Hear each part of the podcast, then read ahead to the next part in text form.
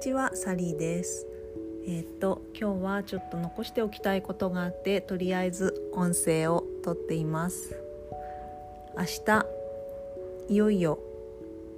保護猫ちゃんにひきが我が家に来ることになっています。じゅうにがつの頭に前の猫ちゃんが亡くなって、それからのいろいろ動きが凄まじくて、今回こういう流れになったんですけれども、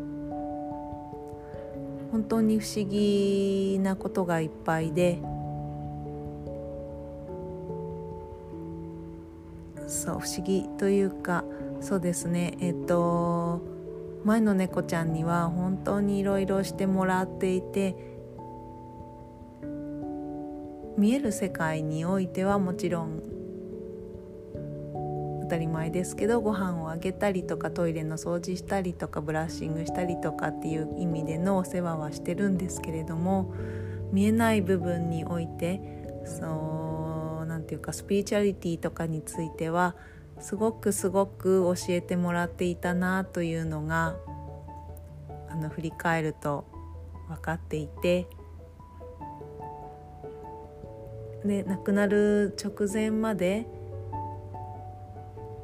体を張って教えてくれていたんですね。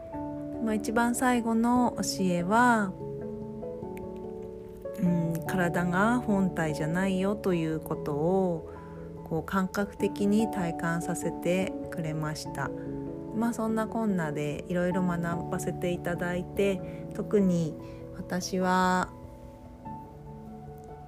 前の猫ちゃんと出会った時とかはまだまだうん、精神的にも今以上に未熟だったし、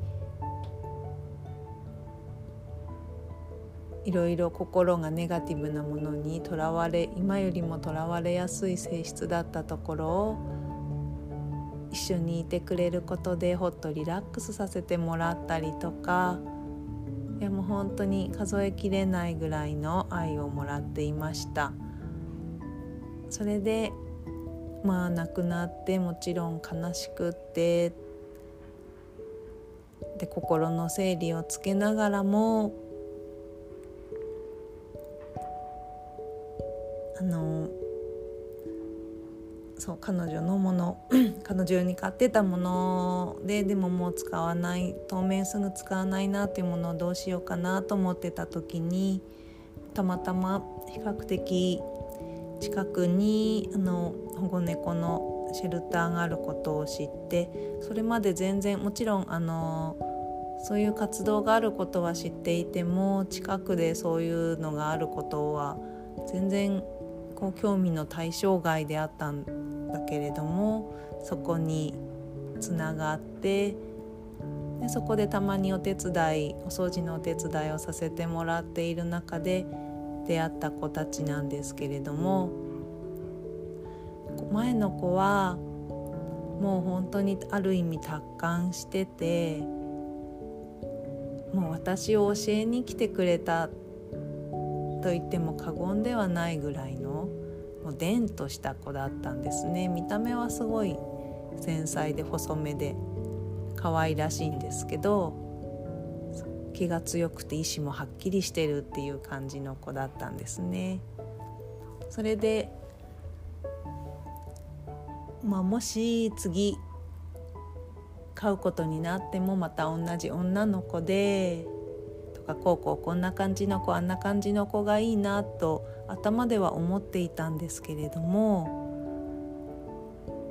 こうハートが響くところは全く違って、なんかこう彼女からいろいろ学んだことを学んで、私も少しばかりかは成長させてもらえたので、もうその循環、恩返しをまた与えていけるような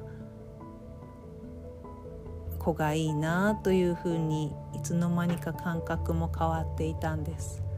ね。それであの今回来ることになっている子最初はいっぴきの予定で、そのいっぴきの子に私がすごい気になっていて、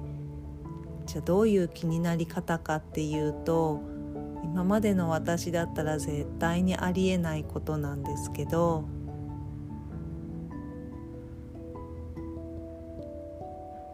すごいなんだろう、それこそ昔の私みたく世の中敵と言わんばかりにシャーシャーうーうーってすごくて、前の猫ちゃんが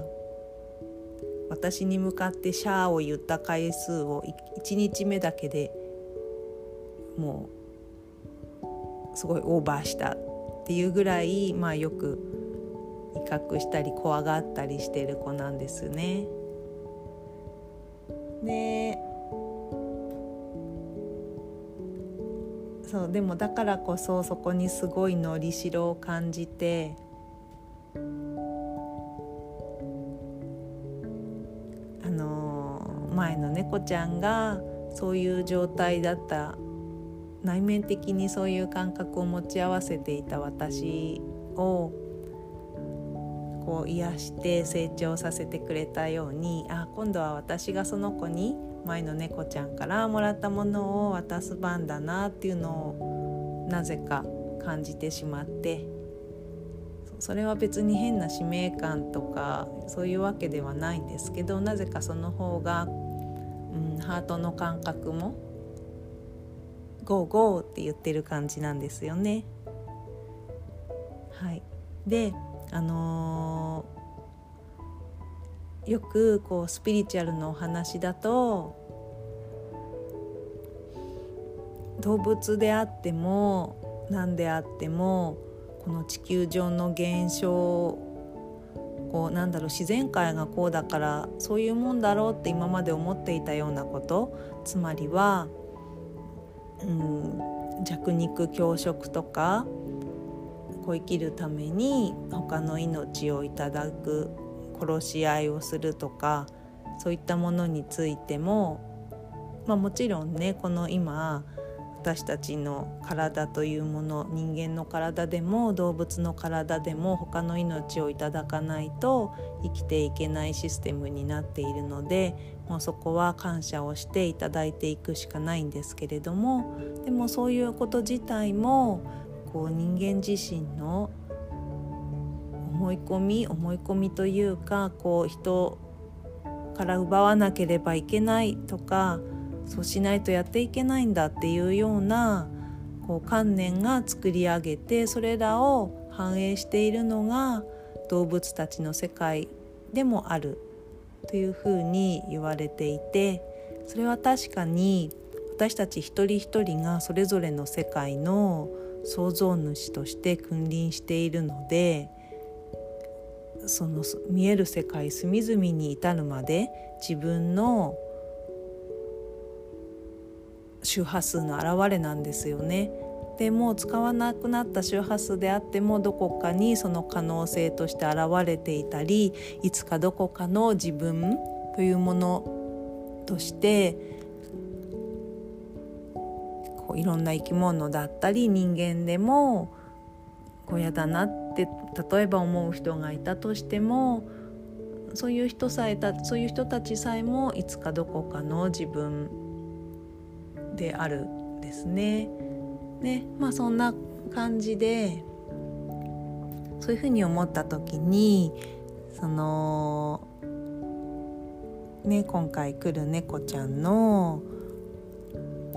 シャーシャー言っている子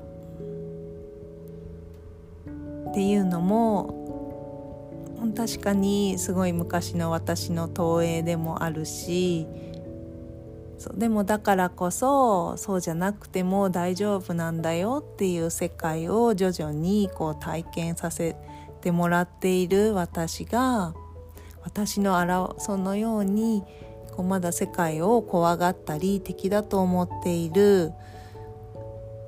私の現れに対して